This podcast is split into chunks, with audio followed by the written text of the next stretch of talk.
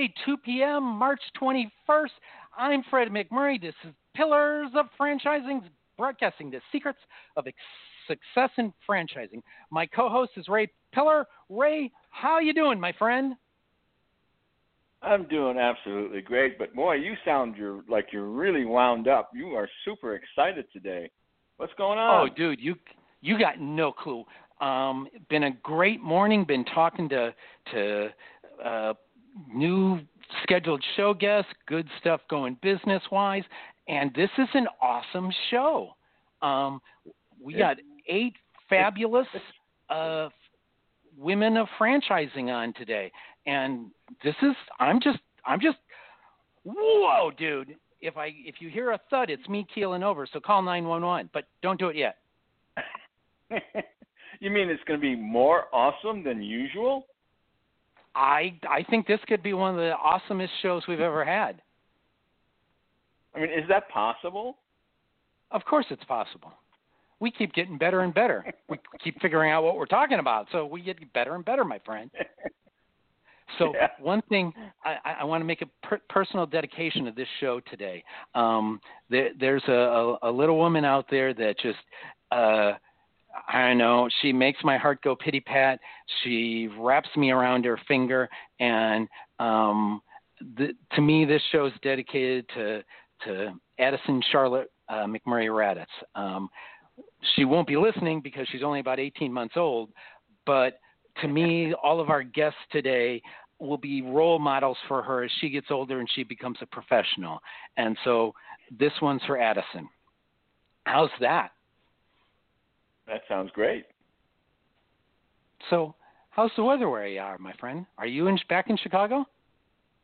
I am back in uh, the, the Chicagoland area, uh, in Aurora, Illinois, and it seems like winter just not does not want to let go. I mean, a couple of weeks ago, I drove all the way to Louisville, and I still had snow. There was still snow in Louisville. Can you imagine that? I had to delay my start from Louisville to go further south because of the snow. It's I'm telling you, I'm I'm getting a little tired of winter hanging on so long. I love winter. I really do. I love the the cold and the snow and everything, but not when it hangs on. It's um it should be pretty close to spring that by now we should be getting warmer weather and we're still in the 40s. That's just You mean that warmer weather where it's where that warmer weather where it's in the mid 70s, you can wear a hoodie, it's sunny and there's a cool ocean breeze? yeah. Oh, sorry, like that's my weather. But, oh, sorry. so we need to we got to we got we got our let's bring our special uh, woman splaining co-host on holly ford holly you there Hey Ray, how are you doing, Fred? Good. Hi. So holly you know the drill where are you what's the weather like Yeah, I knew it was coming. Uh Cincinnati. Uh, We're yeah, sorry. That's all I need to say. Play play, play the turkey drop. It it saves me. It is thirty, I don't know, thirty nine degrees and gloomy and dark and not a leaf on the tree and it's horrible. But yeah, sorry.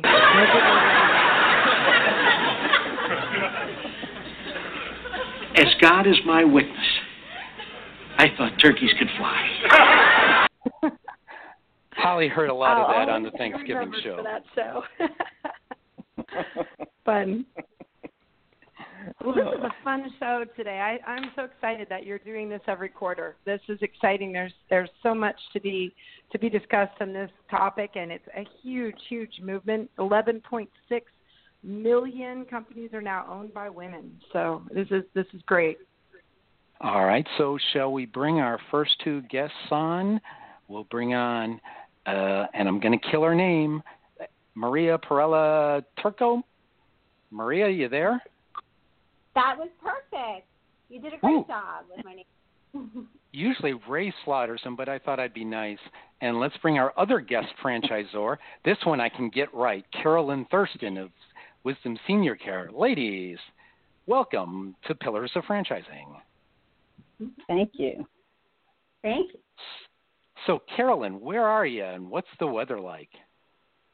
Well, I'm currently in North Carolina, and we're Ooh. actually having all weather. We started out with clouds, rain, sunny, windy, windy, but one thing we have not had is any snow or ice. So we're thankful for that. So it's a beautiful day. And Maria, where are you and where what's the weather like? Carolyn, I cannot say the same for New Jersey. We have had snow here and lots of it. However, I have news. I have exceptional news. This morning, as I was pulling out of my driveway to drive my daughters to school, I saw the budding tulip popping out of Oh. the ground. We are Nice. ecstatic for New Jersey about about the spring coming for sure. And this is Pillars of the Weather Channel. So, Holly, why don't you lead us into our weather. first question? Yes. Yeah. Take us into our What first is- question so A Ray and I can All right, shut up. That sounds fantastic. Okay, no, you guys are fantastic. Well, I'll start with uh, Maria because Maria and I actually had a nice experience in New Jersey. and We enjoyed that snow and came about two inches from hitting a car on our on our great excursion a few weeks ago. Um, I I really had a lot of um, learning that I that I was able to undergo with Maria. Um, I was visiting her uh, one of her key franchises. She is the head of Honor Yoga, and it is a phenomenal franchise. But she has a fantastic background. And um, just to start with you, Maria, I'd like to ask you what your superhuman powers are. What brought you from being the little girl in New Jersey to where you are right now? That's a great question. And by the way, I have to say, I feel like I'm at an all-girl slumber party like when I was a teenager. So this is amazing, an amazing energy Oh. experience for me. Um, so this, my superpower really is to help mankind live at ease through the practice of yoga. Um, we live in a you know a stressed out society, and we all can benefit from movement and healthy minds, healthy bodies, healthy spirits. And so my superpower is to bring that and to make that accessible to more people through the practice of yoga with honor yoga. Okay, so I Oh, want to jump in here real quick.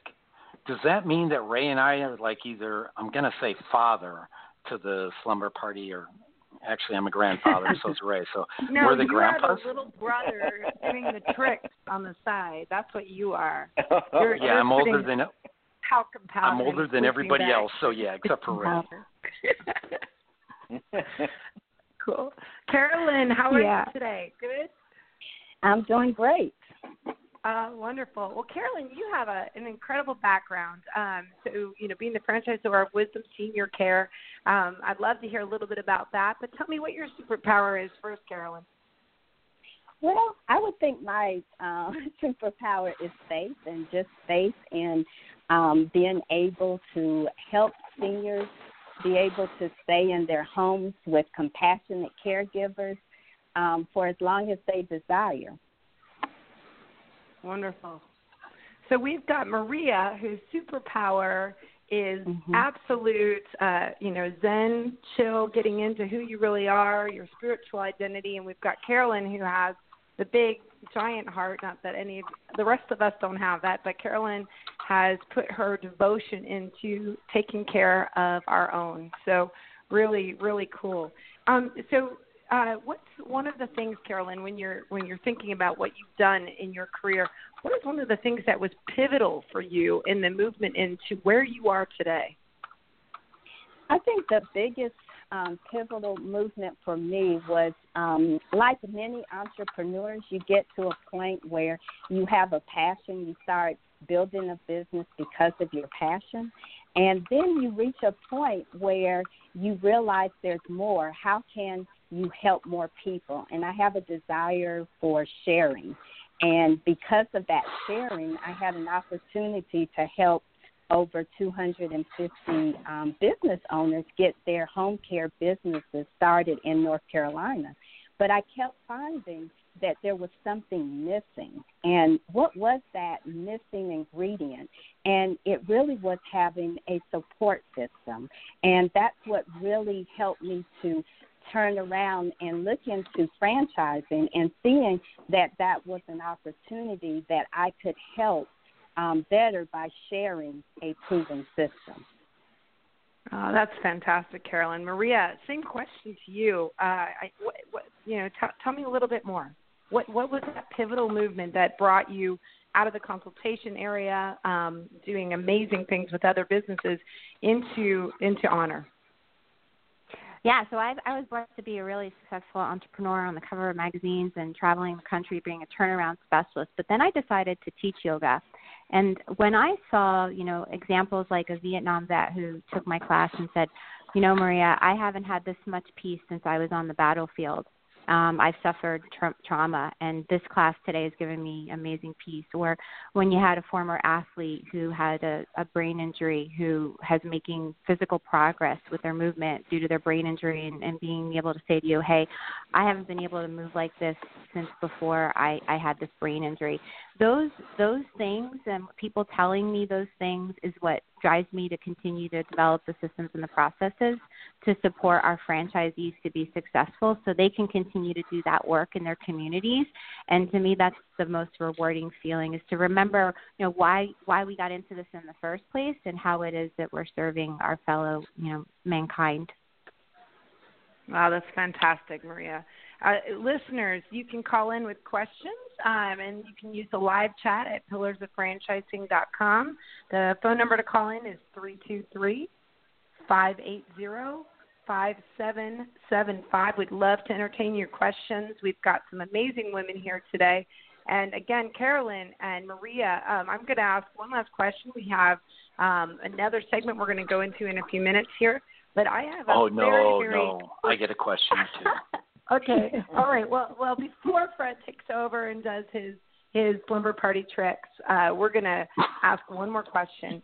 And and my question, I'll start with you, Maria. And and this is really um, an interesting question. So I had the the distinct pleasure of my daughter taking me to the Marvel movie last night, and I got to see. Um, you know, Carol Danvers become this superhero. Well, she always was a superhero, even as a little girl when she fell off her bike because she stood back up. And and and I see that I saw that at, very strongly in this group of women that are on the show, but really women in general. And sometimes we don't realize that we do keep standing up, that we are that strong. So I'd like to go down that road very very briefly. And if you could, um, Maria, tell me about a story, maybe when you were younger that that you know you were female but you stood back up and you were able to to own your space yeah, that's a great question. I'm going to tell you actually something that happened to me not too long ago in the last couple of years. So, um, if you don't mind, because yeah, you know, I think that you know, I thought, hey, I'm I'm successful and I, I I can't be kicked down. And so, a couple of years ago, we were looking for investment for Honor Yoga to bring our company to the next level, and we, we were pitching. And um, I pitched to this amazing group and I had a good friend that was friends with uh, one of the decision makers in in the in the um, in this um, in this group, and I said, "So how do you think it went?" And he said, "Well, they thought it went really great. However, they said that if they invested in your model, they would have to get a man to be the CEO." They wouldn't want a woman running the company. so I was like, oh my gosh, is that really still happening this day and age where you know where um, where that where that's going on? So you know, I kind of like retreated for a little bit and lay on the bed and was kind of um paralyzed and thought, wow, you know, this stuff is still happening out there. But you know what? I got up the next morning and I was like, I'm getting up. I'm going to do this. I put I cast a really wide net, um, especially to women who were looking, you know, to fund emerging brands. And long story short, um, I we, we got funded, and it was actually by a man.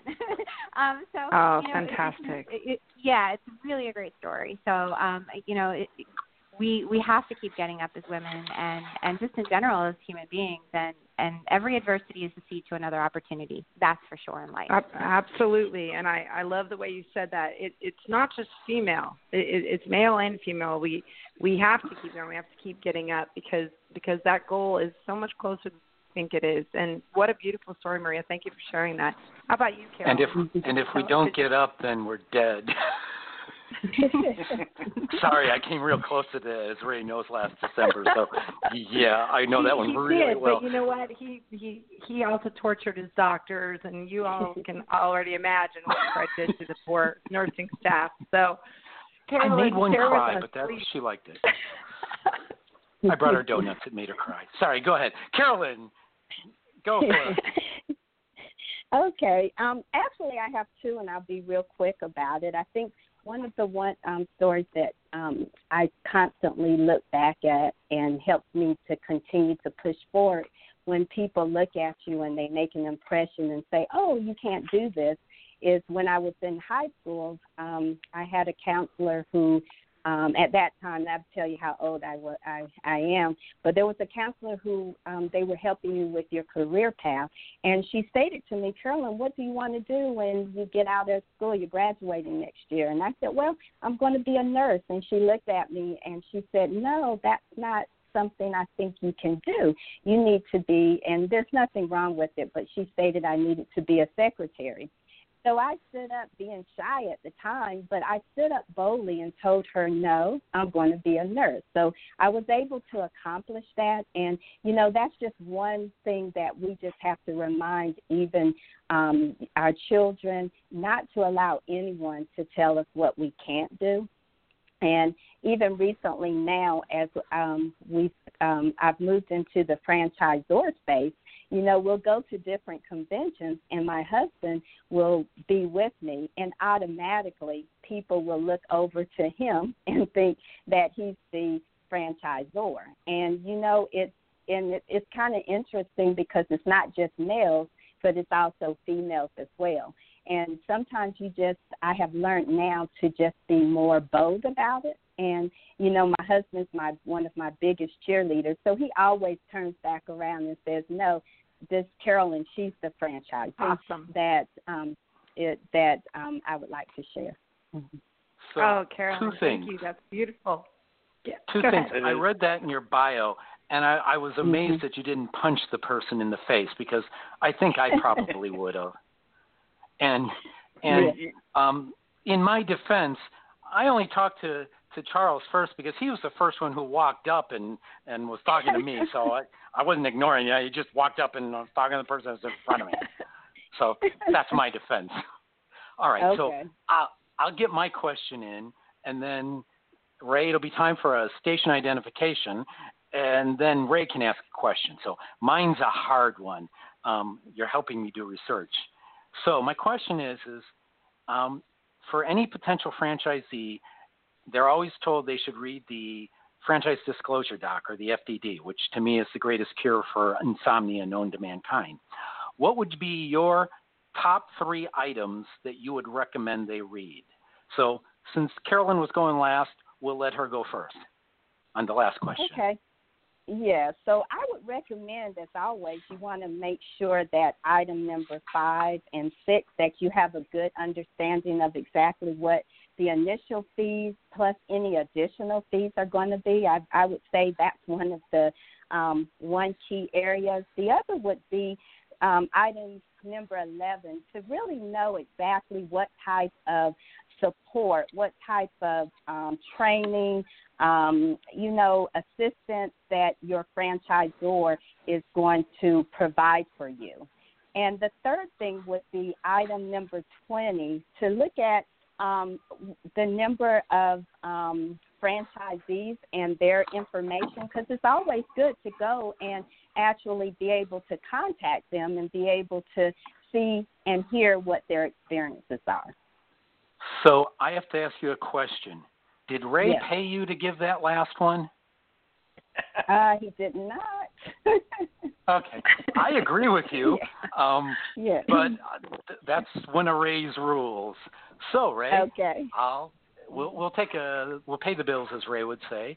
Uh, remind people, as Holly said, they can call in at three two three five eight zero five seven five five to ask questions. It may take us a bit, but we'll get you there. Or if you're listening on the website at www.pillarsoffranchising.com, and I know there's a whole bunch of you out there that are, um, you can ask uh, questions through the chat. And now, a word from one of our sponsors. Hey, franchise owners. How's your local marketing? Do you feel like you could use some help keeping up with your social media posts and comments and reviews? Do you wonder if you could be doing more to attract local customers? Are you able to identify new move ins to your local area? At Westvine, we help franchisees like you reach more local customers through digital marketing. With daily monitoring, creative content, and ad placement, and customer data intelligence, we'll get your business in front of the people who want your products or services. We also work with franchisors who need an agency to handle the digital marketing for all of their locations. If you're ready to reach more local customers, give us a call at 805 265 5440 or visit us at westvine.com. That's 805 265 5440 or westvine with a Y dot com. And we're back. Ray, you get to ask a question now.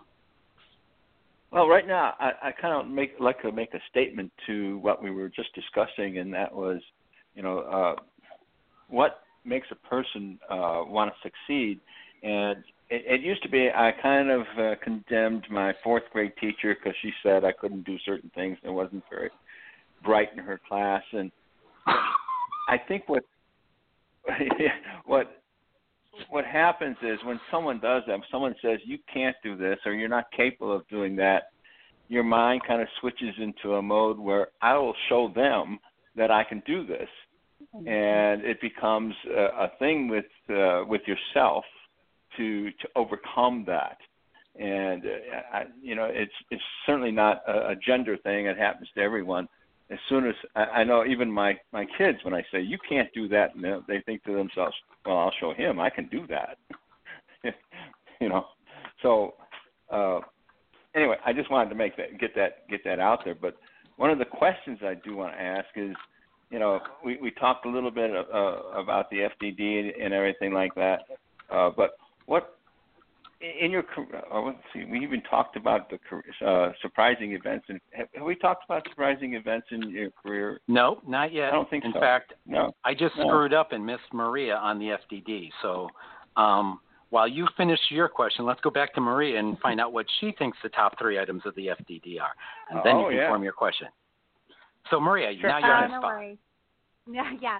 So I, I think Carolyn covered uh, uh, the big, the big three. I would add two more to that for a total of five, and that would be the item 19, which is the earnings claim. I think that's always an important thing to look at in terms of, you know, ROI if it's an investment opportunity that you're looking at, um, and then the item seven, you know, in terms of you know cost to what it's going to cost, and comparing the two and knowing kind of what your anticipated exit strategy is. I think it's always smart to go into anything thinking about what your exit strategy would or could be, um, and not just letting passion lead you, which I think is important, but you know, being realistic about what that that looks like. So yeah, thanks for asking. Mm-hmm. Great question. Hey, it's one of the things I'm on there. I, I'm a known one said item three yet, litigation, but yet uh, that was one of our top ones from our lawyer guest. Go ahead, Ray. Now that I've butchered everything. Okay, so uh, we'll start with Carolyn and, and then go to Maria. Uh, what is the most surprising event in your career? What you know? It, it, I, I think we Well- actually discussed a little bit about that, but go ahead. hmm Yes, sir. I, I would say the there's been several, but the most surprising was at the time that I started educating myself about franchising. I was truly blown away that the whole concept had been here so long and there had been so many people so successful with it and I truly did not have any understanding about it. And so once I found out about franchising, it just made so much sense why would someone not want to be part of a proven system already instead of having to start from scratch and you know all the things that I had done it just made so much sense that I didn't have to do this by myself and it didn't have to take me as long so I think that was one of the most surprising events for me I, I agree with that. It, it it does make franchising makes it so easy to get into business. So, uh, Yeah. Maria, do you have uh, what are what are your surprising thing? Yeah, I, I echo that, and I, I'll echo that and say this: that you know, when I first started formed Honor Yoga, I was a I was a franchisee prior prior to that myself, and so I saw the value of being a franchise system. It gave me the opportunity to go on and become a multi-unit operator myself, and so you know, forming Honor Yoga, I, I I had this vision that there's a lot of yogis out there um, that are passionate about yoga, but they're the chief cook and bottle washer of their business. They're doing everything, and it's you know they're doing payroll, they're hiring, they're programming, they're marketing. It's a lot of work. And so you mm-hmm. you get into this business because you love it and then all of a sudden you're working endless hours and not being able to see your family. And so part of the vision was i can give them a system that they can be successful in. My vision was that not only would we be signing up new franchisees but we'd be converting existing businesses in the franchise system and i can say that in the last three months I've had more calls than I've had in the last two years of owner operators saying, Yes, I need help. I want support. I can't do it all myself. I need the system, the processes, the proven system. And that to me is a really kind of satisfying experience to be able to get them to breathe because you know in yoga we have to breathe so they can like take a deep breath and be like okay i feel like i can do this um so i echo what you both said i think it's it's it's a real thing i like that you gotta breathe well, no, I find when I'm working out, if I don't breathe, my heart rate goes way up, and the cardiac folks get pissed at me. Sorry, go ahead. I'm the one who's supposed yeah, to come up with the weird comments. Ladies, this has been fantastic. You both are just a wealth of resources for all of our listeners. The fact that you own your own franchises yourself, the the, the whole entire unit, and the the obstacles that you've overcome, and the challenges you've faced, and and and here you are, both young, beautiful women um, moving moving forward even more in your career. I'm going to ask you one last question, and that is, um, let, us go forward. You you obviously both have some amazing superhuman powers, and, and I'm not going to say that lightly. Um, but I think you would say as well. I know both of you would commiserate that, that you are not alone in the plights you you face, but you're also not alone in those superpowers. So if you want to empower women I'd like to ask each one of you one thing that you would tell all of the female listeners we have out there that are going into business ownership, something that they can do and, and really move them to the level that you're in. Either get them into franchise ownership or or, or, or running their own show or just just getting through the next day of their life. Can can you um, both shed some light on that? Uh, Carolyn, can you go first, please? Yes, ma'am. So I would tell any woman that's um, thinking about business ownership to just take the first step. That's usually the very um, most challenging part for people. But I would say take the first step, whether it be um, um, calling and asking for some help definitely do some research. And if people are listening, they're wanting right now to find out what is franchising. And I would say this is a great place to start. It's great to have a platform here that they can call in and learn more about franchising itself and how that could actually help you. But definitely look for some support systems and just educate yourself on what's out here in the community and what's available. Just realize you don't have to do it by yourself. Carolyn, and I'm sure you would be available for any calls from from our listeners as well to inspire them and, and move them in the right direction. Yes. Oh, yes, thank ma'am. you so much, Maria. Uh, same question to you. Help us empower our listeners. Help help our female listeners um, and our male listeners move to the next step, um, whether it be in business ownership or just in in their career goals. Um, t- tell tell us what you think, Maria. Yeah, so we we all have fear that creeps into our minds. And i think whenever you have those negative thoughts or those concerns ask yourself is this a legitimate kind of concern? And what do i need to do to educate myself to learn more about it surrounding myself with people that know? Or is this is this just fear you know an emotion that's not really real that's preventing me from making this move in my life? And you know i think that mantras are really powerful in yoga we use them all the time. And so we all have negative narrators that that can um, allow you know unsubstantiated fear to creep into our minds. And so you know just keep telling yourself i am worthy and deserving. I can do this. I will surround myself and with people that will help me. And you can. Yeah. Maria that's that's incredible. You are you both both of you are role models. I am excited uh, for others out there to connect with you. Um, Ray, anything else, Fred? Ray, you want to jump in here? I'm good. All right. So oh, go ahead, Fred. The, uh, the the question I'll ask, and we'll do this a couple of times in the show, but uh, Carolyn, how do people get a hold of you? Yes. Well, they can um, go and visit me online at wisdomseniorcare.org or or they can visit um, me as well on our YouTube station, um, Wisdom Senior Care. Okay, um, and they can also look me up on LinkedIn as well. And they can also find your bio page on thepillarsoffranchising.com. But we'll leave it that That's way. Right. Maria, how do people find you? Maria at honoryoga.com or on LinkedIn. And thank you for having me. This was a lot of fun. Yes. We like to have fun. Ray, you got anything yep. left? Oh, um, yeah, not really, but yeah, I, I just want to kind of re- re- reiterate that basically, if someone says you can't do it, don't put them down because they actually may give you that little bit of push you need to, to say you can. I love it when people tell me I can't do something. I go and do it just out of spite, but that's okay.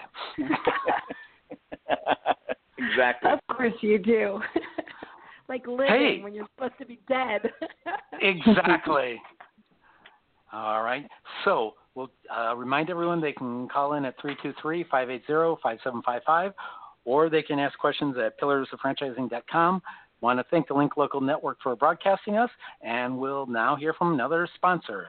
When we come back, we'll have our franchisees on. Ever wonder how successful business people get educated about franchise business options? The Franchise Consulting Company is a group of over a hundred franchise professionals with more than 2,000 years of franchise experience. We help our clients select and investigate franchise companies. And like a realtor, our services are free of charge to you. Our fees are paid by the seller. Reach out to us to learn more and get a free copy of the Franchise MBA, the number one bestseller and highest reviewed book on Amazon in the franchise category.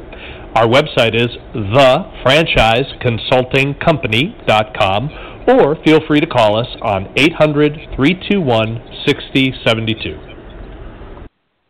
And also, another place you can get a copy of the uh, Franchise MBA is by filling out the form on the Pillars of Franchising website.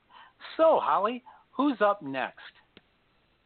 Okay, looks like now we have our franchise owners, and I want to start with let's introduce um, Amanda Tokos. She is a multi unit franchise owner at Massage Envy. Uh, Amanda, you are you are dynamo. You're beautiful. You are working hard. You've got a lot of things going for you. And I'm going to start with one very very simple question. Tell me who you were when you were eight years old. Oh my goodness, that's all my daughter is now. I was very feisty tomboy, uh, raised by my dad with my brothers. Um, I uh, was very competitive, loved nature, um, but I also was the girl that would climb the tree and write poems. So um, Love it. I was a bit of a mix. Feisty Good. poem That's writer. how, I like that. okay, Amanda, how I did that probably wrote a poem translate into what you do now? Uh, tell, tell tell us how tell us how that eight year old became the owner of a multi unit massage envy franchises. Well, like uh, the other ladies shared, you know, I feel like I went through a period of time where I was told I couldn't do things. Um, you know, I was I grew up in a time that, you know, still it's society uh, sometimes would tell women, you know, your expectations are you're going to get married and, and have children. And I joked with you earlier. My dad said, "Hey, I have a little bit of money for college. Uh, that's going to go to your brother. Uh, so find a good man." Um, and I was just like I said, very competitive, whether it was in sports or in school, and I, I do believe that that motivated me. But um, I've always been you know, fairly ambitious, um, and I, I like to uh, to set goals and achieve them. So um, you know, over the years, I continued to run into situations like that where people would tell me I couldn't do something. And quite honestly, when you do something, and especially when somebody tells you you can't, it it is it feels good, and it's uh, it I think it readjusts the way you think of yourself and what you're capable of doing, and it gives you that sense of confidence that you need uh, to move forward and to continue to do more and more things. Um, so I've had you know, a lot of situations like that uh, even one in high school where um, I was we were poor and so I had to work and I was very athletic but I couldn't do any sports. And the only sport was in high school was bodybuilding but it was only for guys only the guys could be in the class. And I said well I want to be in that class because they had, would compete at the end of the year. And uh, they said well you can't. You're a girl. And I said well I can. You just mm. have to change the rules. So they said all right we will let you join and we'll see how you do.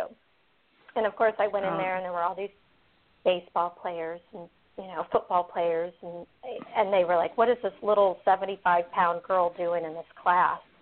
Um, and so I secretly with my coach who allowed me in it, who was a big supporter. He was amazing.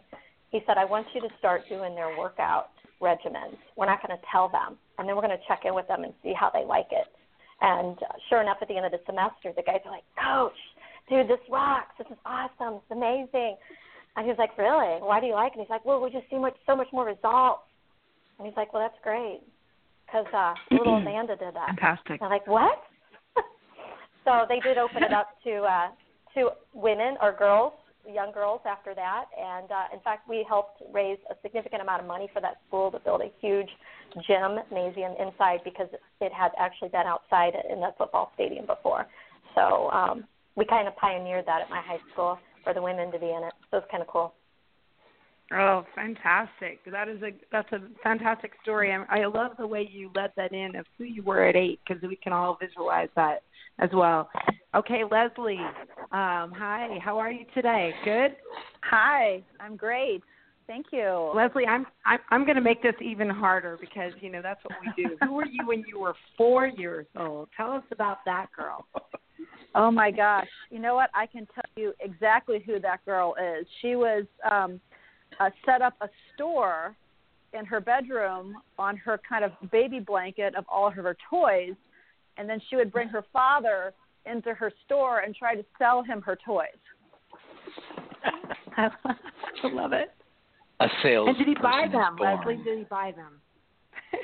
well, he would ask me, um, well, how much does this cost? And I would say, well, how much do you have? Oh, I love it.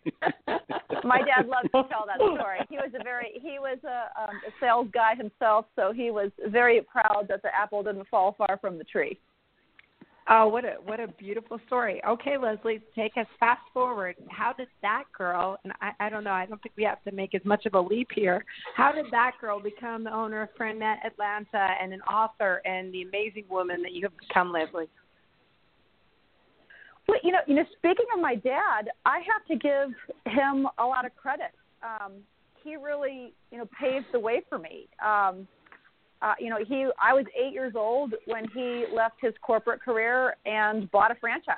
Um, you know, he um, and I grew up working in you know businesses that my father owned or was related to. He had a a long career in in franchising, working with a variety of brands, doing different things. So, um, gosh, by the time I graduated high school, I already had a good bit of business experience um, running different businesses in in a sign company, in photo finishing, and then uh, after I graduated college, I um, you know I kind of looked around at my peers, and you know they were going off to work for big companies, and you know they didn't really seem to like what they were doing, and I always recalled back to you know the kind of the life that our family had, um, being a family of a small business family, and that was a appealing to me. So um, he helped me get started um, at the at the young age of 22 in a franchising career. Um, first was with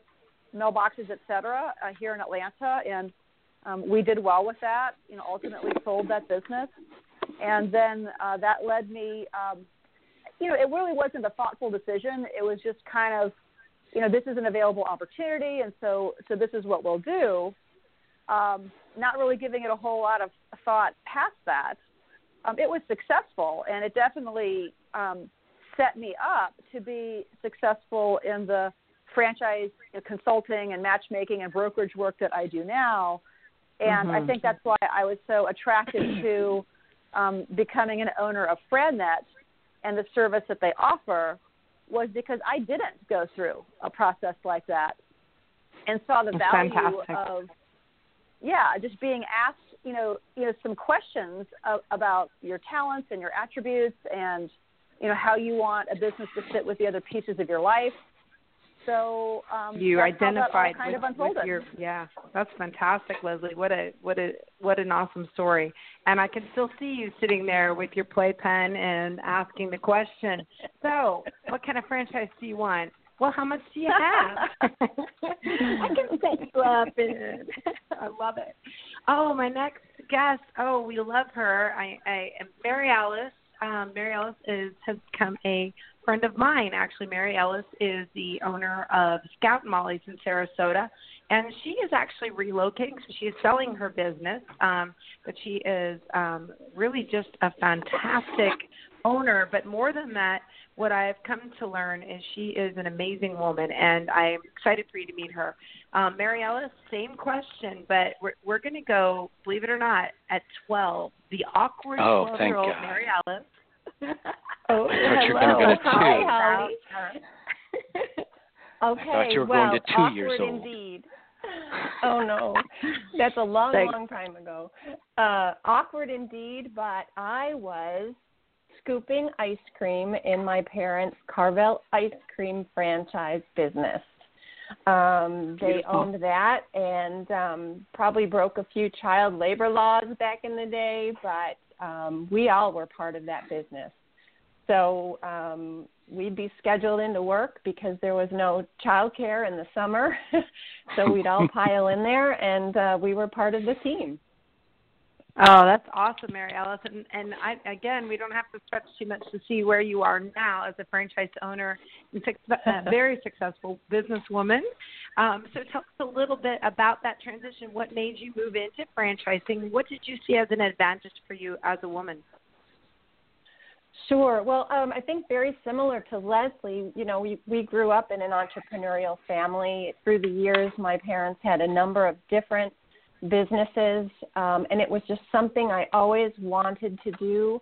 I was um, I went into the after college went into a, the corporate world and was really blessed to play uh, or to have a lot of uh, opportunities and wore a lot of hats and you know ended up on the executive team at a couple of places. But it was always in me that I wanted to own my own business. I was blessed to have a dad who always encouraged me. You can do whatever you want to do. Um, even in my corporate career, I worked with some CEOs and some colleagues in the leadership realm who were just always very, very supportive. So there really were no limits in my mind. I um, my superpower is probably tenacity or maybe stubbornness but uh, it's something that was always part of my career plan, and nothing was going to stop me. I love it, Mary Ellis, and we've seen that. That's that's incredible. I have one more question for these girls, and then I know Fred and Ray have plenty of questions to come.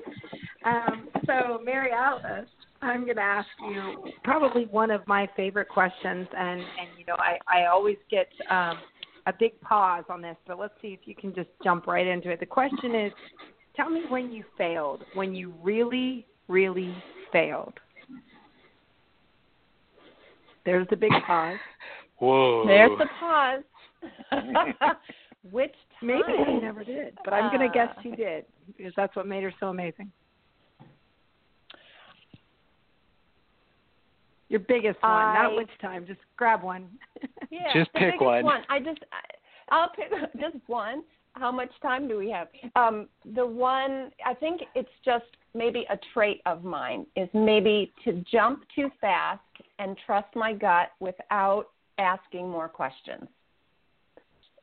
Sometimes I take things on good faith and end up uh, maybe having to backtrack because I didn't take the time to ask all the right questions or dig a little deeper into the numbers or into the data or to think it through uh, maybe as completely as possible. So I can't I think know of where one you're going here, thing, but that's a trend. that was that was a beautiful, very political answer, and I, I love the way you said it. And I I don't think our viewers are going to get to know what that big failure was, but Mary Alice, thank you for um, leading our our women in this. Uh, okay, Leslie, tell me your biggest uh, your biggest um, on your face. Um, so kind of the opposite of um, I tend to be too cautious and um, take too much time to, to take next steps. And I think where that, you know, I don't know that I would call it a fall on my face, but boy, would I do this differently if I could do it over again. Is hire administrative help in my business. I waited eight years into my business before I hired an executive assistant. And I can only imagine how much further and faster I would have gotten in my business if I weren't, you know, doing every single thing myself.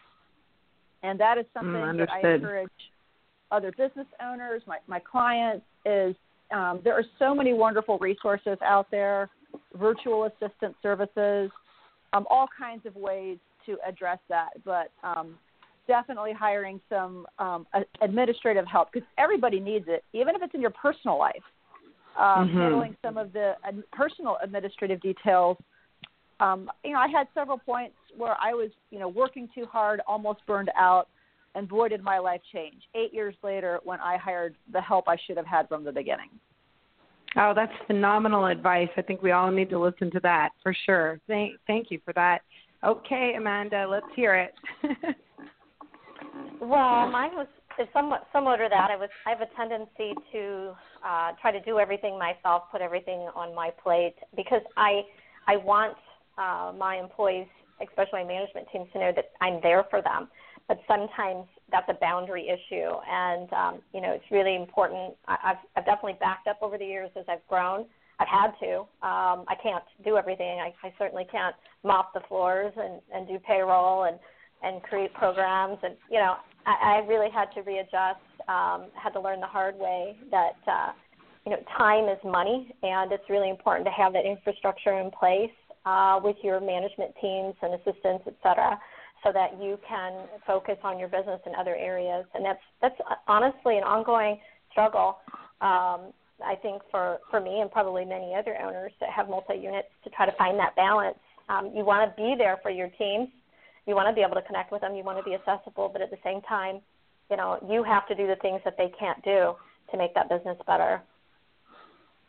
Oh, that's fantastic. Really and truly, all, all ladies, those are great. Those are great, um, great stories that you've given. I have one to share on my own.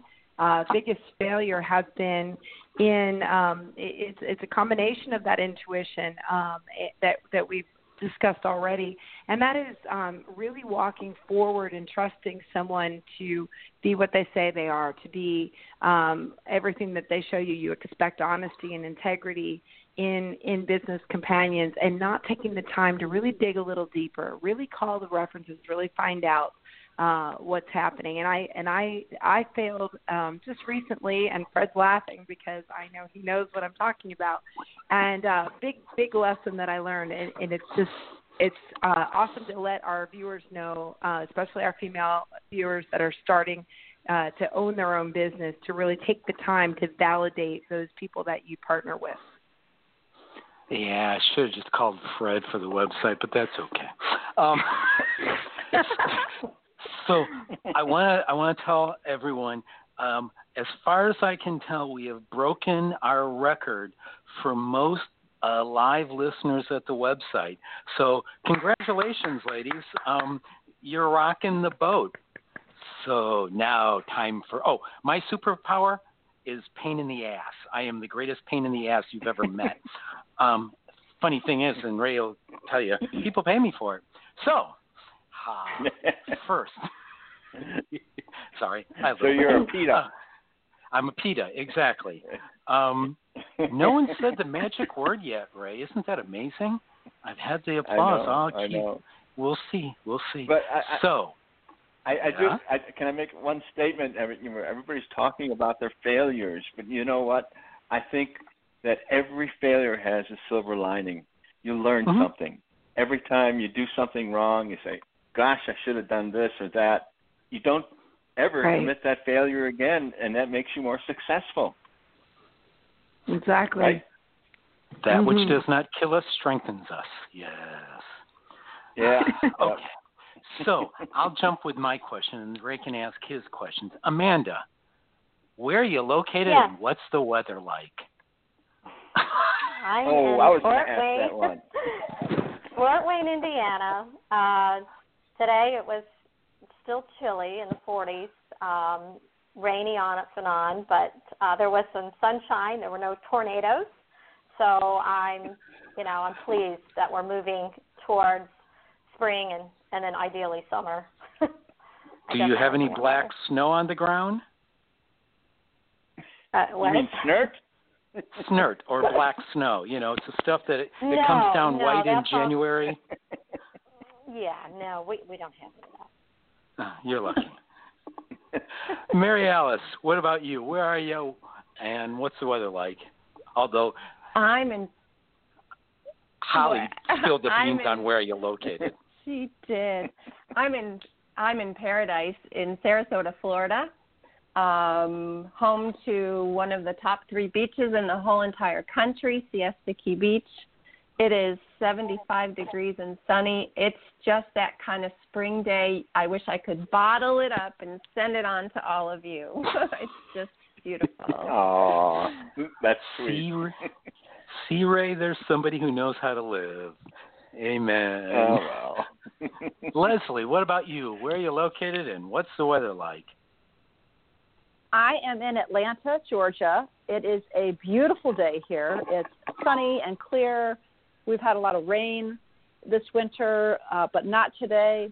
It's cool, but you know the hot, you know, Hotlanta is going to be Hotlanta soon. The um, the yellow, um, the yellow layer of pollen that descends on Atlanta every year is it, it's starting, so it's coming. Ray, I got the easy question. You get the hard one. Yeah, I was just going to say that uh, Amanda and I are are practically neighbors. You know, because uh, you know, Indiana is just part of the, the Chicago area, practically anyway. but uh, one one of the questions that came to mind is actually for Leslie. Uh, uh, how did you become the top consultant of, of FranNet? I work hard. um, well, you know, I, I would say a big a big piece of that is um, relationships and time management.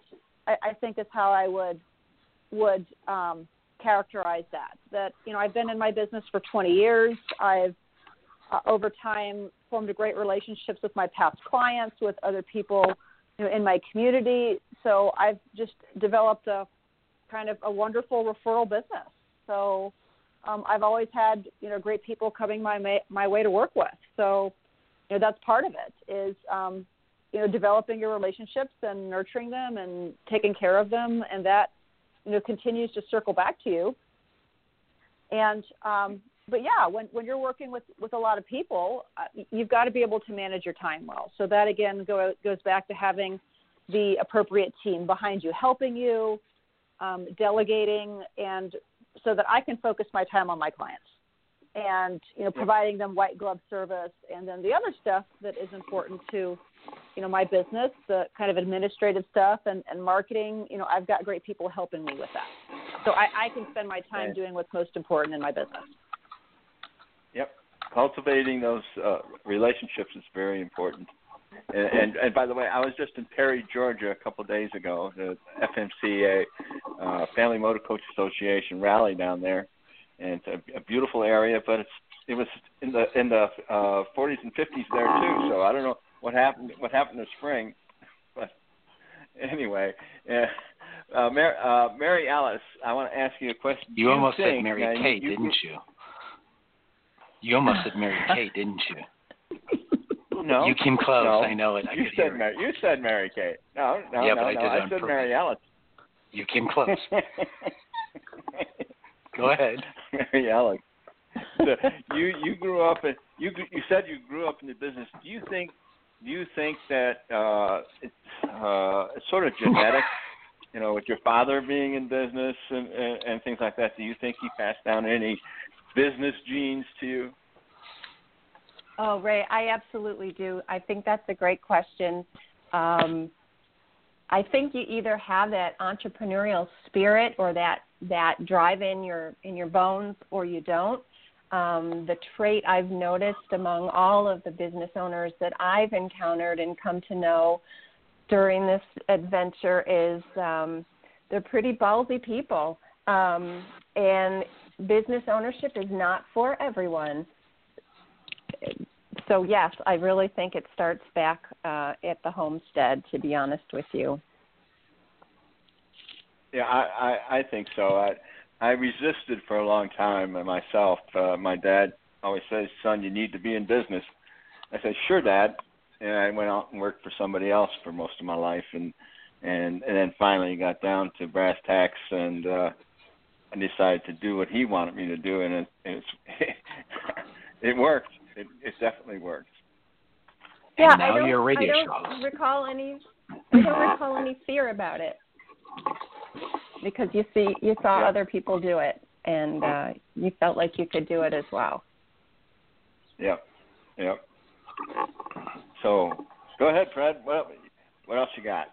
Is it time to pay more bills? Yeah, it's time to pay more bills. Uh, so we're going to give a shout out to Abel Bayen, director of the Great American Franchise Expo. If you're interested in buying a franchise and want to see what it's like, you need to go to uh, one of the many Great American Franchise Expos. You can check out the listing at www.franexpousa.com. But I'll also tell you there's one coming up in Charlotte uh, April 13th and 14th at the Charlotte Convention Center. And then there's one in Atlanta from May 18th to 19th at the Cobb Galleria. And like I said, the growing number of people online, ask a question, we'll get it answered um, at pillarsoffranchising.com, or you can dial in at 323 580 5755. So I'll take the last question, and that is Amanda, how do people get a hold of you? They can reach me on LinkedIn or, of course, on your site. Ooh, ooh, The Pillars of that was a Franchising. good one. Pillars of franchising. And, and any any other way to get hold of you? Sorry, I I haven't done any And- other the turkey ones. Go ahead. I'm pretty sure the Pillars of Franchising, I just said that. yes, you did. Okay. and LinkedIn. Mary Alice. And LinkedIn. and LinkedIn. And you can find everyone's LinkedIn profile on the pillarsoffranchising.com if you don't know how to search on LinkedIn. Mary Alice, how do they get a hold of you? Well, the best way, book a flight to Sarasota, Florida, book a vacation because it's long overdue. Come into downtown Sarasota and find me at Scout Molly's, and we'll just have a wonderful little visit. Um, you can also email me at sarasota at scoutandmolly's.com or on all the other ways you've already mentioned.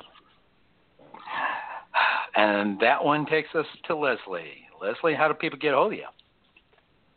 Well, I will have to mirror the other ladies. I'm on LinkedIn every day, so that's a great way. Um, and I check my email regularly, um, and that's L K U B A N at frannet, F R A N N E T dot com. Awesome. So, Holly, uh, we, we're we're gonna uh, not say goodbye, but uh, put our our current excellent uh, women in franchising uh, into mute, and we're gonna bring out uh, our next group. So while Fred goes and does that and figures out who he's disconnecting and reconnecting, why don't you talk a bit about our next group? Okay, yeah, thank you so much. I'm I am excited. This this next group is the franchise professionals. So we have we have Phyllis uh, Pieri, um, at a a personal friend of mine. She is uh, a, a woman with great wisdom, uh, great knowledge, and just uh, a fun a fun person. I, I really enjoy her company. And also with Phyllis, we have our friend uh, Cassie Zimmerman. Um, who is a franchise development manager at Bank of America. So these professional women are are you know the top of their game. So we're looking forward to asking them some tough questions and and while we're waiting for them to get on, I'm going to give you a, a quick quote from our movie last night, the Marvel movie. Uh, she says, you know, she's facing her nemesis, and she says, All this time I've been fighting with one arm tied behind my back, right? And she's she's doing great. She's picking bottom and she's taking names, and and she says, But what happens when I'm finally set free? And that's that's the question that we're going to start this next group with, and we're going to talk about the times when you're in your life, in your career, uh, when you felt like you were fighting with one arm tied behind your back, and something clicked in your mind, something clicked in your psyche that mm-hmm. said, you know what, I don't need to fight like this.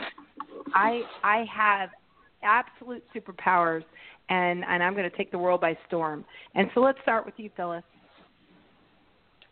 Hi, Holly. Gee, that's a really good question. Can you hear me okay? I hear you yes, great. we can. Five great. by five. Okay. Yes, All right. So, so that's a great question because the first thing that popped in my head was going from being a development person selling one particular brand to becoming a franchise consultant and coach and being able to really get to know somebody, figure out what would be a really good business model for them, and helping them um, get into business with a wonderful array of great companies to work with. Fantastic. And, and did you feel handicapped when you started? Did you feel that you uh, you, you didn't have the whole picture, or there was something that you didn't quite yet see that almost kind of opened up to you and said, "Wait a minute, wait a minute, there is so much more here." You mean as far as going from just selling one brand to selling lots? Yes. Yes. Yeah. So what, what, what when I first, did that? Um, I think because I, I knew people that were doing what I do now, and I kept watching them and seeing what they were doing, and I was jealous of that because um, I wanted to be able to offer people other options instead of just the one thing that I had to offer them. So Good. I and I I'm also um, I love to multitask and I get bored easy, and so being able to work with lots of different companies really fit my personality. Oh, So- that's wonderful, Phyllis. Thank you for that. How about you, Cassie? Tell me, tell me when you felt like you were fighting with one arm behind your back, and and all of a sudden something happened that you realized that you were in control of your destiny and you were able to move to that next level. Sure. Yeah, so for me, I would say, you know, coming from lending to the, the small business uh, general industries population for many years, uh, going on 17 years with Bank of America, I, I knew I could deliver more and was really ready to switch gears and specialize in a sector. So he, just hearing the stories and how a business, whether it's a franchisor or even a franchisee, got started um, really drives part of my passion. It's always an interesting story on how everyone gets started. So I knew I really wanted to focus on this sector and be able to, to deliver. Mhm. Oh, that, that's fantastic. I love that answer. And I, and my next question is going to be um, even more complex, you know, or simple or strange, however you want to look at it. So, Cassie, I'm going to ask you. Um, okay, Fred's giving me a hard time already here. So, Cassie, I'm going to ask you.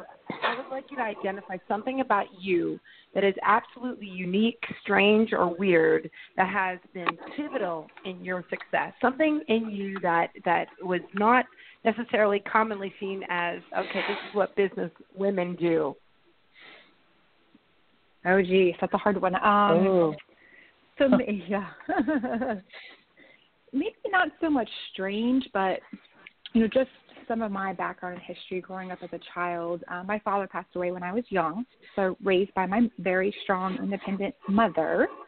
Um, I think her passion for striving to deliver for the two of us as part of my development, playing both roles of the mother and father has really made me the woman that I am today. Um, I was always a, a shy uh, child, um, but I've really blossomed um, from there. Oh, that's fantastic. And Peggy, I you're on here too, and I I just I I went right past you.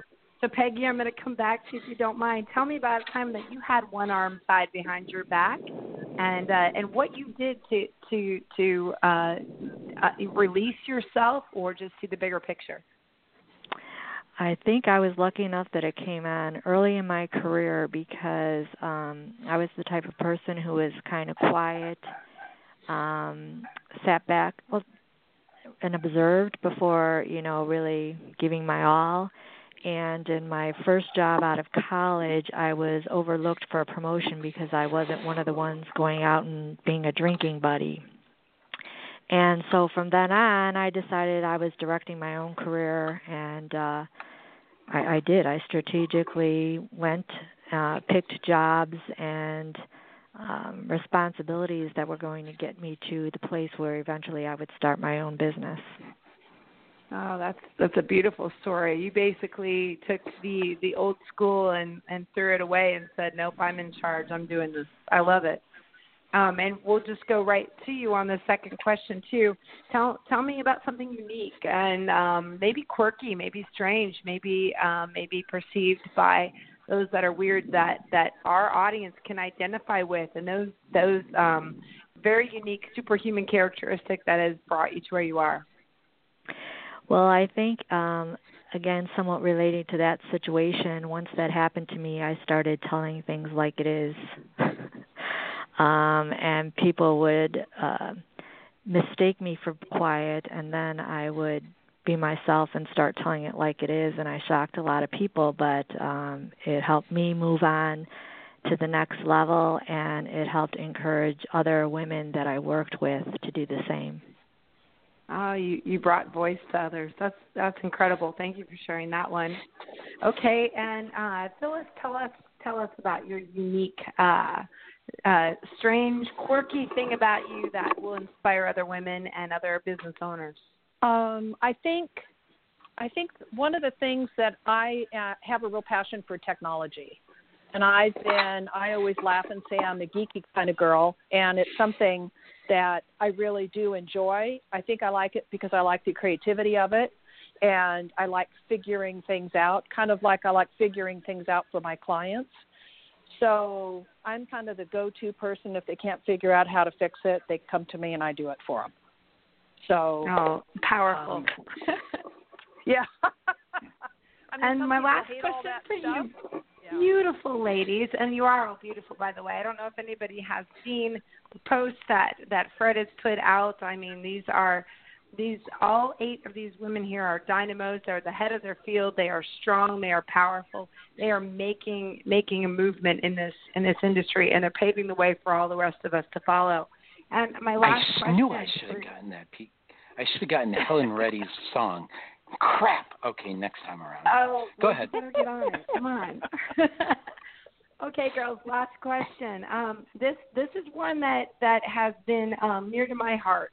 Um, I, I left um, a business, started my own business, as you all know, uh, not too long ago. It's been very, very, very successful. Amazingly so. I've been very grateful. Um, one thing that that moves my business forward is getting up every day and saying the following, and that is, what is one thing I can do today to get to the other side of fear? That's what motivates me. And as, as inverse as that is, I I look for a challenge every day. And when I go to bed at night, and I close my eyes after, you know, I I you know rest in bed and get a little bit of meditation. That's for you, Maria. Um, and and I sit there and I say, okay, what did I do today that did get me to the other side of fear? And if I don't have anything, I'm going to be double on it the next day. Because I feel that the the one thing that has always held me back personally, I know this is not for everyone, is is my own personal fears, fear of of you know how this is going to look to someone else, how how this is going to be presented, image, um, content, you you name it. And and some of the things that I do to get to the other side of fear is, you know, I don't even feel like going out meeting some friends tonight but you know as small as that is and forcing myself to do it and then just relaxing and networking a little bit um, so tell me you what motivates you when you wake up in the morning. Uh, how do you get to the other side of fear? And let's start with you. Um, uh, let's go with Kathy. Sure. Um, for me, I would have to say, you know, I am blessed with the opportunity to be part of a new business uh, within the bank, uh, within one of the largest banks in the world. So, helping to build out a specialized sales process, uh, lending program that's built to serve uh, the franchisees. I I wake up every day, and I, I say this often to my peers and others. You know, I, leaving general industries and coming over to um, this industry, I wake up every day motivated and happy and love my job. Just being in in this division, it is very rewarding. Um, the motivation is really the the strength of this, my family that I have behind me, the support uh, that I have, and and really loving what I do. It's it's hard for many to actually I think wake up every day and say that, but I can genuinely say loving what you do is is really your, your motivation every day to get up and, and strive. Oh, absolutely. That's beautiful. Thank you so much, Cassie. Okay, Phyllis, what do you say? What do you do in the morning that gets you uh what what excites you, what motivates you? What do you say in the morning? Well, I never get to sleep in because I have two dachshund puppies, so they make sure that I get up to feed them. But um, okay, while you're right, feeding them right, or walking them, right? Exactly. so it's not like I can start out my day meditating, but I like to. Um, so my routine has been to get up, take care of those things, sit in my chair with my coffee, and have some quiet time. And if I'm in a place of fear, a lot of times I will journal and I will ask God questions. You know, why is this happening and why is that happening and can you help me with this and and it's not the 911 God, but it's the just really kind of asking for courage and to let me know that everything's going to be okay. A lot of times I'll say, "Will you give me a sign?" And you know, it's amazing if you ask. At least it's been for me that if I ask for, you know, to give me a sign to let me know am I on the right track, I'll get an email, I'll get a phone call, something will happen that I know that my you know prayers have been answered. And uh, awesome. the other Thank thing that I've done is when I walk down the stairs, I remember that God's in charge and I'm not, and He's the one driving the bus. Oh, fantastic! I love it. That's great. okay. Very well Oh, I'm put. sorry. Yeah, and and how about how about you, um, Peggy? Or I'm sorry, did I get you, Peggy? You know I haven't. You got- yes, tell me. Uh, I don't think I necessarily have a mantra, other than once in a while, if if I'm hyperventilating for some reason, I'll remind myself to breathe. Um, mostly, I just ask for God's guidance every morning, and um, I remind myself that I love to make a difference.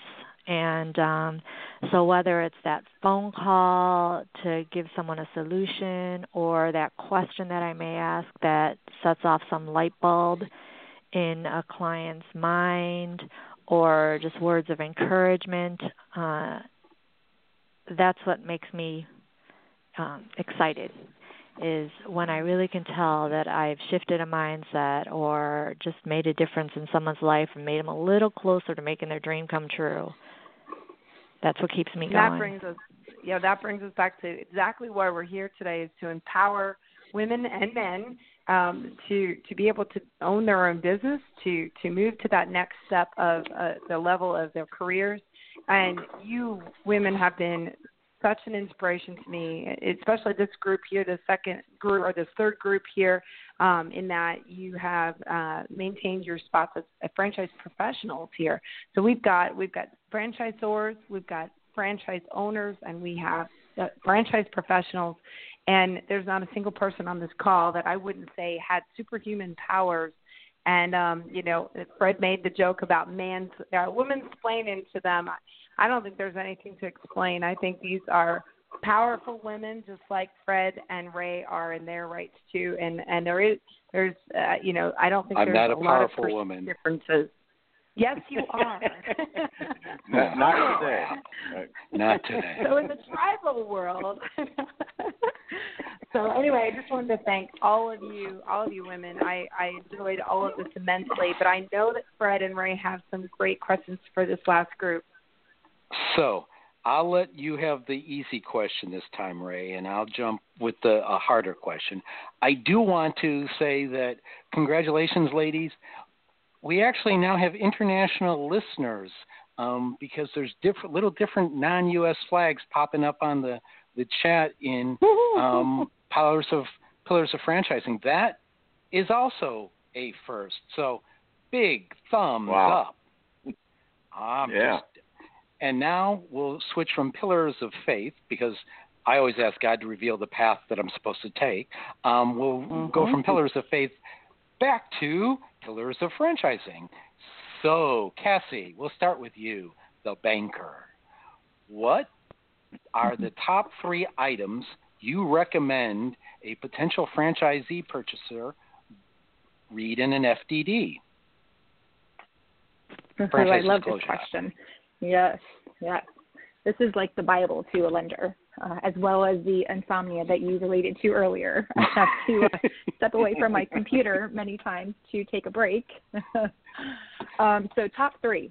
Item 19 is probably the number one for, for most lenders. Um, it is an aggregate unit level uh, data that provides the basis for a bank to use in evaluating uh, the average performance of a franchisee. Uh, very important. Probably number one for us. Second one, I would say uh, item 20. It helps the bank to understand the growth patterns as well as any backstories on closures or transfers. So we'd like to know the history there on the performance of the brand. And then the third one, another item that's important, is uh, the section that's related to the franchisor support. I don't know uh, the exact item number, but um, although a bank is underwriting to the individual franchisee based on their own credit worthiness, understanding the infrastructure uh, supporting the franchisee is also an important factor for a bank. So, for example, you know, what steps does the franchisor take in addressing underperforming units? As we are building out our tailored lending programs, we want to make sure we are partnering with a stable, proven, and supportive system. Those would be my top three. All right. So my question to you, as I asked Carolyn, did Ray pay you to say item 20? Maybe. Okay, I knew you would have gotten some someone. Peggy, let's go with Yeah. you next. Your your your top three in the FDD. You know, I can't believe it, but I think they're the same exact as Cassie's. And no, Ray did not pay me to say. But of course, number 19, the financial, is the first. Although I have to tell you, um, it's losing ground because a lot of the franchises are not putting much information in there anymore. Um, and so it's harder and harder to find that in the FDD. You have to go to other sources. Number 20, definitely for the outlets and franchise. I like to look at those to see, you know, it gives you insight as to if, if the franchise is actually growing. If, you know, there may be some years where they're having a, a large uh, exodus, and uh, that may raise red flags. And uh, quite a lot of people like to call current franchisees to get information, but it's also good to contact um, ex franchisees to see maybe why they left. Um, and then, of course, the last one is number 11, the franchisor's assistance, to see what type of support net that they, they give their franchisees. Yeah, Ray's been paying people. I know it. On the side, yeah. Uh, he just likes Ray to bucks. have that. I, yeah, Ray Buck. Who? What? So not only can you get a free copy of the franchise MBA uh, by filling out the form, you can get free Ray Bucks. Phyllis, Yes, sir. what's your top three? So I do it a little differently. So first of all, to me, number two, business experience is really important because one of the things that I look for in a good franchisor is if they have people on their team that have franchise experience, because franchising is a different type of business than a corporate office with corporate locations. So I like to see business experience in the management team. And then the initial fees, I, it's important for me to explain to them why there's a big gap, the low and high, and that I, I, you know, spending time so they understand exactly what the investment is going to be or could be. without any um, you know, we're not going to have any surprises. That's one of the nice things about franchising. It's very litigious, which I like because you know exactly what you're getting into when you do it. And then, yes, the item 19. I'll mention if there's an item 19. I personally, because of my role, I don't talk about the item 19 because it could get me in trouble, especially if they haven't been disclosed.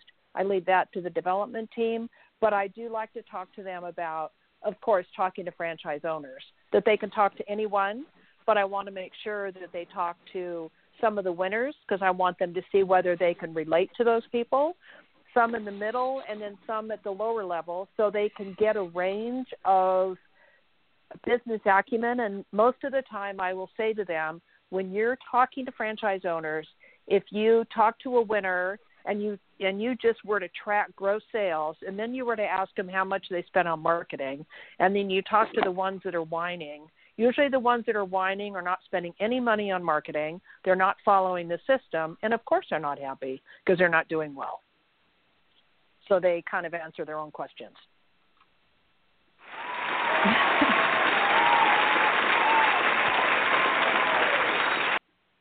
Someone finally said the M word, Ray. Someone finally said it. Yay! Um, Yay! So, Phyllis, I'm going to tell okay. you, I remember us talking about this before and you making the comment about the executive team. And earlier this week, I was talking to a, uh, a guest that's going to be on in June who's just in that process of, uh, he's going to become a case study, but they, they're not franchised yet, but they're working on it. And yep. I said, well, no, there are a lot of people out there. Uh, Phyllis is one of them that'll tell people to look at the that you need to have franchise uh, experience if you're going to become a franchisor. So I quoted you earlier this week. oh, that's funny. That Thank you. Ray, Thank you. I appreciate now that, you got, Fred. You got it, ma'am. I know when people are smart because I'm not. Ray, your turn. Go with the easy question, okay. my friend. Ouch. I am going to go with the easy question. I'm going to ask everybody how we get a hold of you. And but first, I just want to uh, uh, uh, make a statement here. I noticed that there are about the people we've talked to today.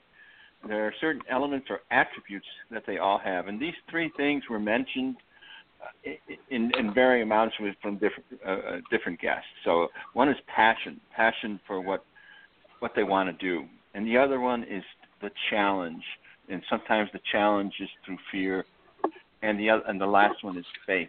It seems like everybody has faith. Mm. So, starting with Cassie, how do we get a hold of you? Sure. I would say LinkedIn's probably the, the best avenue. If not, um, Cassandra.Zimmerman at BAML.com is my email. And my bio is also out there with the information on your website. Fantastic. Yay. Peggy? Uh, you can use my email address, pniles at anbconcepts.com. You can contact me on LinkedIn, Peggy Niles, or Facebook under my business page, Accounting and Business Concepts, Inc. Okay, and then Phyllis. Uh, Phyllis Pieri uh, on LinkedIn or yourfranchisecoach.com. Phyllis at yourfranchisecoach.com. Wow. Okay, so Thank there's you, lady. one there's one easy question you missed, dude. I should oh. say two. Okay. What uh, are you, you want? You, so we'll start with Phyllis. Where are you? and what's the weather like? Because this is still pillars of pillars of weather nation. All right, I am in Issaquah, Washington, which is east of Seattle, and it is about 60 degrees, and actually I can see some blue sky. So oh, that wow. makes for a very happy day in Seattle that, area. Yeah, it does, doesn't it? Peggy, take it away. Where are you? Well, I I'm in Westmont, Illinois, near Chicago and near Ray, and I don't know what oh. Anyone's complaining about because after the winter we've had, this 40 degree weather feels like spring. it does, doesn't it? Although I do hear you guys all saying about the mid 70s, and I am longing for them. However, I also know we'll jump right over that into the 90s. So. yeah, it's amazing. And That's why I left. Cassie, how about you? Well, I am a Tampa native, so born and raised here in Tampa, Florida, and it is warm, sunny, and probably 70, I want to say. Uh, my type of weather. All right. So, folks, we are now going to go for, after this next message, we're going to go for a free for all, and Holly's going to get a chance to talk to everybody at once. So, uh, oh, want to give it, yeah, I know, and that's going to be fun. Uh, want, want to give a shout uh, out we to can our. do it.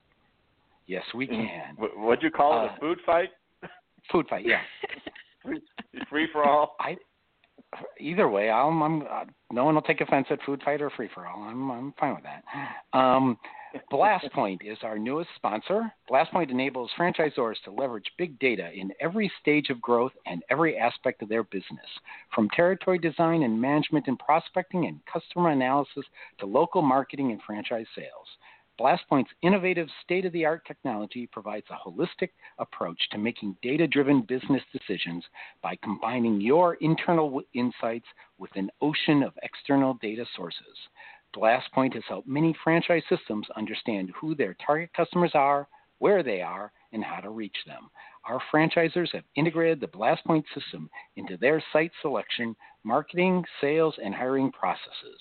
Our system dynamically adapts to your franchise system, whether you are micro emerging or established with hundreds of units. BlastPoint's patent pending technology, which is a spin off from Carnegie Mellon University's world renowned renowned, I knew I wouldn't get through the whole thing. World renowned data research labs is already helping over 100 organizations grow their business. Talk to Tomer Borenstein at blastpoint.co. I knew I wasn't going to get through the whole thing. Sorry, Tomer. Um, and we're, we're, we're running running out of time, folks. But you can still get questions for our awesome field of uh, panelists, all powerful professional women in their own right, by calling 323 580 5755 or chatting on the website at pillarsoffranchising.com. And for those of you who are outside of the U.S., I do not, I can barely read Spanish and I can swear in French, German, and Italian. So if you're swearing at me in those languages, I'll swear back. So, Holly, you, everyone's on. Take it away. Oh, this is fun. First of all, thank you all. You were amazing, amazing guests, amazing women. But, you know, being that we're tying it to the theme, which is women in franchising, I'm going to ask, and, and please feel free to just jump in. I'll try to referee it, or, or, or Ray will here. Somebody will wrestle you down.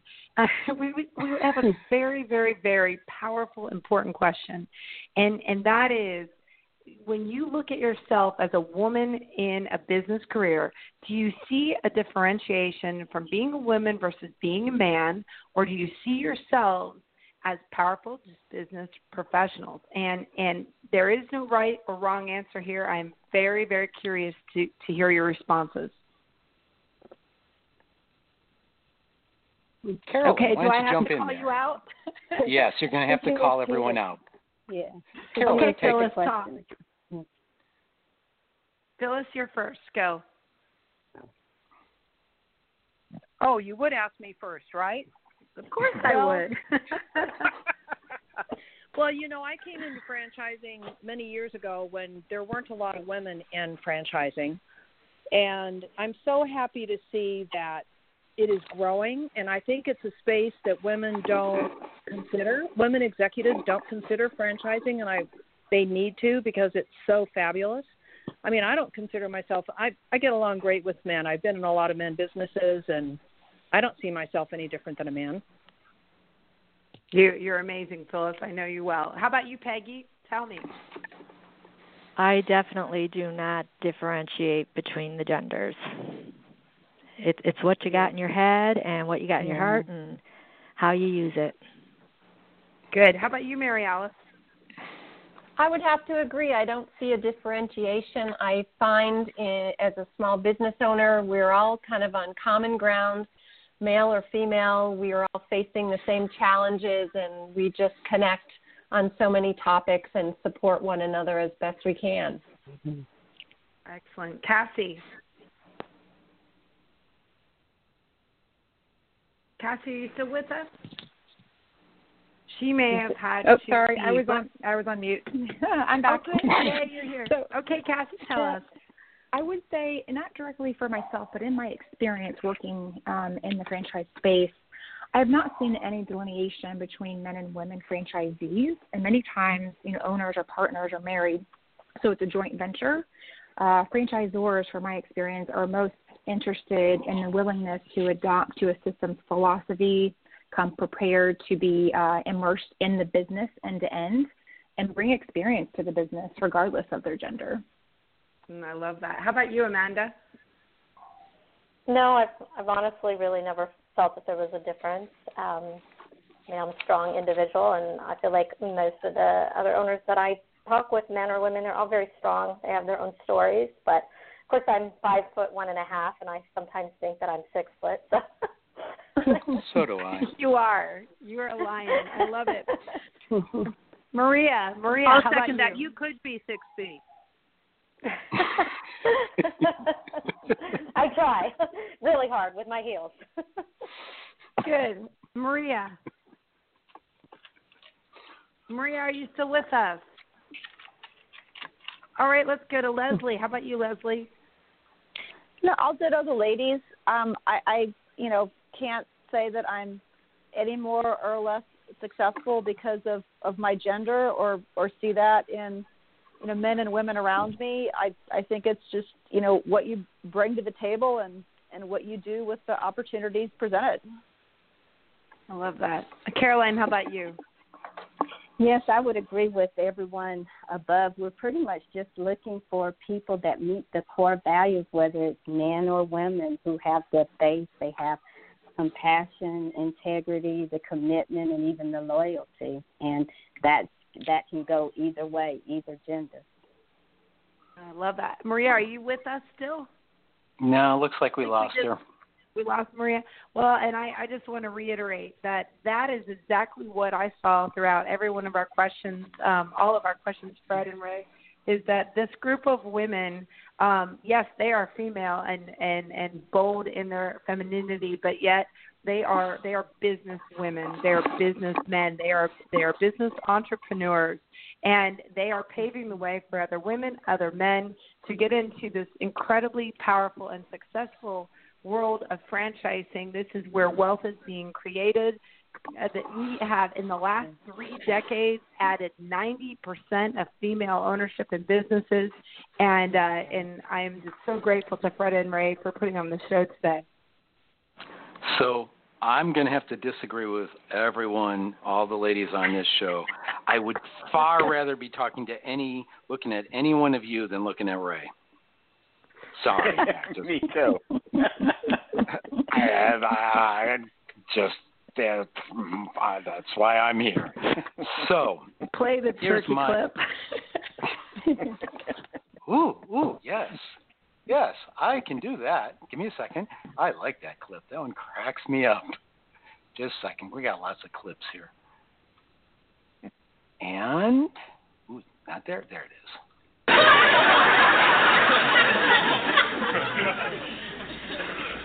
As God is my witness, I thought turkeys could fly. Sorry, that always.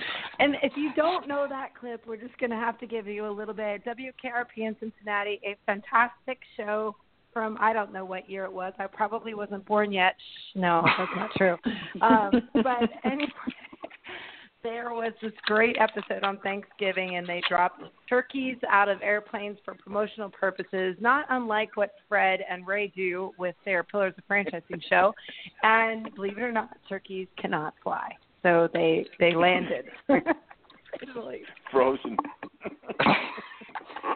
So my last question is tied back to one of the first things I said on the show, and that I dedicated this show to uh, my granddaughter Addison Charlotte Rad, uh, McMurray Raddatz.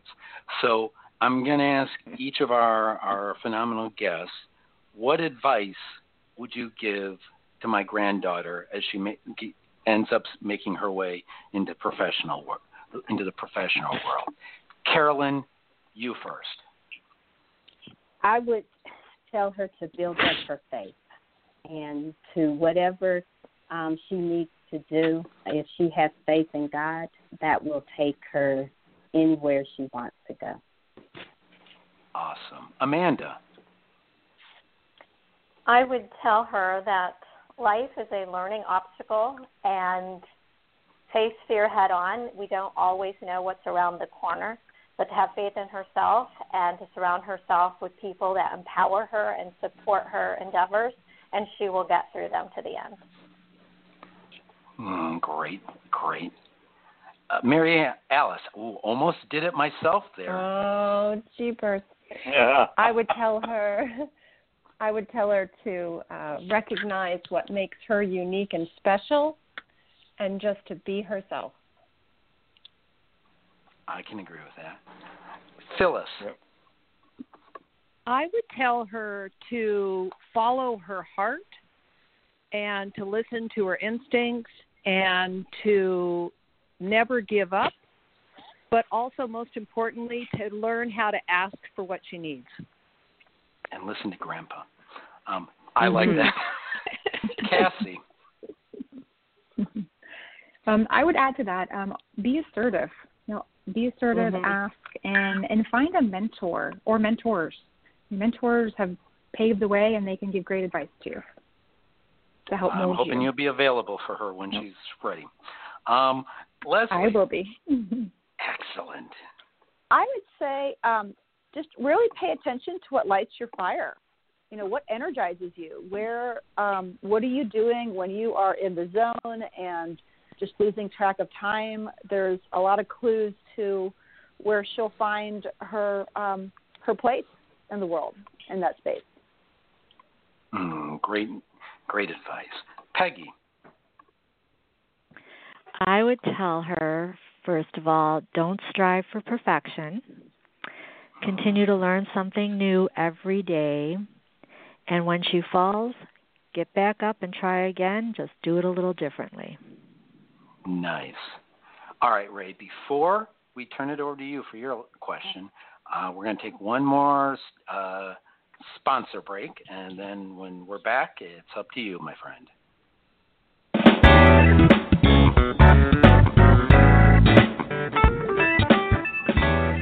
Zarian Firm International Business Brokers is truly unique in the business resale space. While the average business broker uses one standard multiplier across all businesses and industries to value a business, Zarian Firm is the only business brokerage that looks at the five factors of distinction in each individual business. This gives our sellers a true value and our buyers a fair price. Zarian offers sellers the choice of three marketing packages based on how quickly they want to sell their business. But all of our businesses sell 33% faster than the industry norm. Zarian Firm International Business Brokers connects premium investors with validated business opportunities.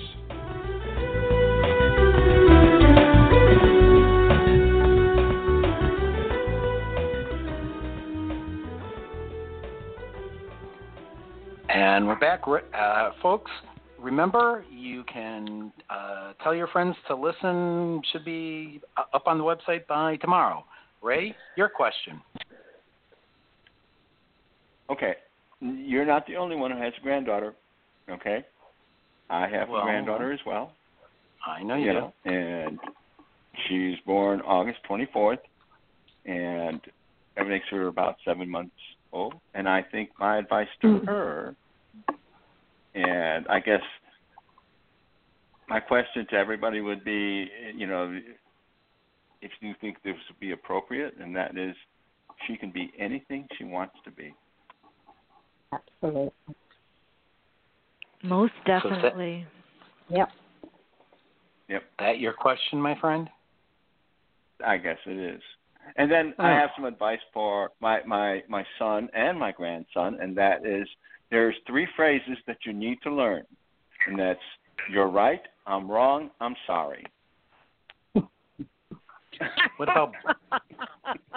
I go with you. I'm sorry. Mom is happy. Everyone's happy. That makes everybody happy. Yep. I usually choose bite me, but that's okay. Never mind. All right. Well, that's why So- you're a friend. no and I'm right, not. no, no rights and wrongs. Just, just, I'm sorry. Invite me. That's all. All right. So then one last question, and, and we'll roll on out of here. Um, first, I want to thank all of our guests. Uh, you, Oh, yeah. you ladies have been awesome, and, and man, this is the least amount of work Ray and I have had to do in a long time. So, as my my partner, who's a woman who founded West Vine, always says, women do the heavy work, men just look pretty. Um, I'm working on it. Luckily, I have a voice for radio. Anyways, so what's your favorite internet radio show? Who wants to jump in there? The Go with pillars the of face. franchising. Yay! Okay. Uh, so I'll I'll ask this, and then we'll head to the end music. Um, Amanda, any last words? Thank you very much for having me on the show, number one. But you know, I think that there's there is some negativity in this world, and and it's difficult, I think, for young entrepreneurs to kind of segue through that. It's important to surround yourselves with people who support you, and constantly give yourself that that positive talk. Be realistic, um, and network, and talk to people who've been there, done that. They have a lot to offer, and um, franchising is a, is a great opportunity, and you've got this beautiful network here to uh, connect and learn more about it. Great words, Mary Alice. Every day is a gift. Do what your heart tells you to do, what you really want to do, and there's just so many opportunities. There are so many um, wonderful women on the call today who do amazing things that you can tap into and learn and um, just take advantage of all the opportunities and the experienced and kind people who are here and want to help you. You know, that's that's an awesome thought. Um, I always used to think I had a attitude of gratitude, but um, I've learned since last December just how um, e- precious every day is, and that's the only today's the only day we got. So, thank you for Yep. bringing that out, Carolyn. Mm-hmm. Yes, thank you for having me on. And I just think that every day we need to just be persistent and consistent and just be thankful for the people and team that um, God has placed around you. Just know you don't have to do it by yourself. And Ray, can I can I correct my um, contact information? I had messed Yes, up. you If can. you need to, thank you. If you need to con- would like to contact me, my email is Carolyn at Wisdom Senior Care, and um, thank you. And WisdomHealthAcademy.org is the other way they I can be contacted. Thank you. Okay. That was good because when you said dot wisdomseniorcare.org, I'm thinking, oh my God, I put it wrong in the, on her bio No. page. no, you did not. I, Yes. Yeah. Okay. Phyllis, Hello. what about you? Yes. Well, first of all, I want to thank you for having me on the show. And Holly, thank you. You did a great job also. I loved your Yeah. questions. But uh, I just want to say that I, you know, I've been in franchising my whole career, and I love franchising. I think it is the best way for somebody to enter into business ownership. And I just hope that more people, especially women, because we need more women franchisees and franchisors, will take a, a second look and consider franchising because I think it's a space that's been overlooked, and I really am on a campaign to help change that. Awesome. Peggy. Well, I also want to thank you for having me on. It's been enjoyable. And my words of wisdom, I guess, would be to challenge the status quo and don't let anything keep you from going after your dreams. Power to the people. Um, sorry. I've been known to yell that in front of TV cameras. That's why I always like political campaigns. Holly, as our special uh, co-host, uh, you get the before the, uh, the old guy in in Chicago, as opposed to the old guy in California, says anything. What's your words of wisdom? Words of wisdom. I didn't expect you to ask that for me, so now I have to think here. So uh, that was cruel. Uh, no, really, I, what I would say to anyone listening to this or any prospective business owner is is my my mantra every day. Get do one thing to get on the other side of fear. Get out there, do what you need to do. You do not have to be chained to a nine to five job. No one can create wealth with a paycheck, but everyone can create wealth as an investor in this society. So find something that moves you that you can make a difference in. Get out there, take the first step. If you don't know where to begin, you have eight amazing women here and two seasoned veterans that have been around franchising for a long time that can give you advice, that can move you to that next step. Just make the step, make the move. Okay, that's awesome. And I'm excited. Somebody finally chatted. I'm going to tell you what they said. Hey, hey, I heard the party. Where are the drinks? Just kidding. Weather is beautiful but cold here. You guys are doing an amazing work for women, cornerstone of this universe. Special heads up for the yoga franchisor and Carolyn from Wisdom Senior Care. These are two main activities in our life. The author of Genesis are telling us how important breathing is because without that, as living beings, we are nothing. And aging is what Yep. all of us will go through. So great services there. Yep. My question is this for the panel. Fear is a lifelong spirit. How do you how does the panelists manage fear every day? I'm listening. Let's get let's heat up the party. Did we cover that earlier? We talked about fear, but you know we didn't have a direct question. I think this is good follow up. So thank you, listener. Yeah. Okay, so um, Carolyn, you want to answer the question first? Yes, you know, um, w- to combat that fear, it, it may sound a little strange, but um, I'm part of this group that we do my body, um, my spirit, and we just do working exercises. Life is so busy, and um, sometimes just doing a little bit. If it's I'm doing push-ups, I'm doing sit-ups, I'm just doing something to stay consistent and not procrastinate. And I find that it helps my mindset as long as I keep doing this. And then I'm able to share with other women the results of that. And it's kind of like we're helping support each other. So that's what I do to help me overcome the um, fear. Awesome, Phyllis. Yeah, so when it comes to fear for me, I journal. And um and that just helps me to get on paper what I'm concerned about.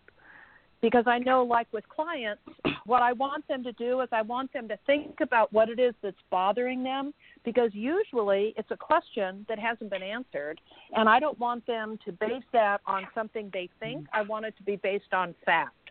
So I help pull out of them what it is that's bothering them, and then they get to the people that can give them the answers. So they know the facts.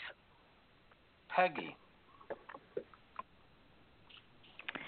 Okay, well, as I said before, my main thing is if if I have fear, I pray. But also, you know, I I really um think about the situation and tell myself that can I really be any worse off? What's the worst that can happen? You get a no or um the the act stops there.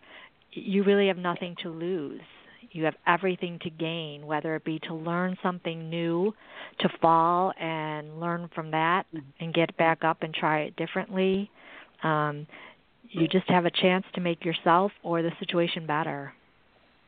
Awesome. Mary Alice. And I still didn't screw it up. faith, absolute faith, and take some action for forward motion.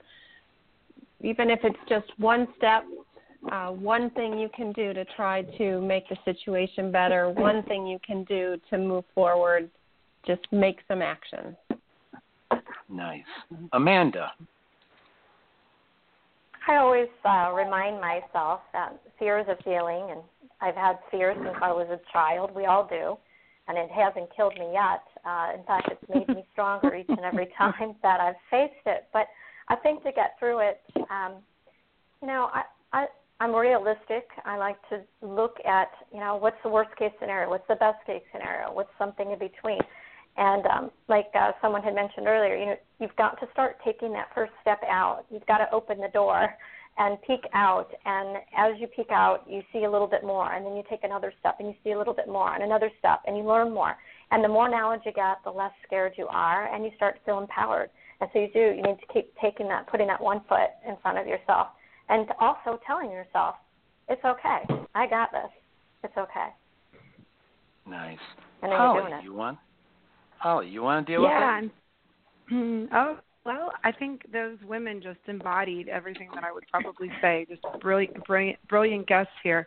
Um, when I do the one side of fear, it, it can be something outrageous. It can be something simple, and I just make sure I do it. Something that I don't want to do. It's, it's like back when you're 11 year old you tell them to get on the phone and you tell them to order the pizza you can do it or to go up and say hey i would like more ketchup and and and they go up all by themselves and do it it's it's fighting fighting something that's not comfortable getting uncomfortable because only when you get under uncomfortable can you then see what the whole world is out there and all the boxes and paradigms you put yourself in uh, but what but these women have so eloquently said and i just reiterate is that you need to move your foot.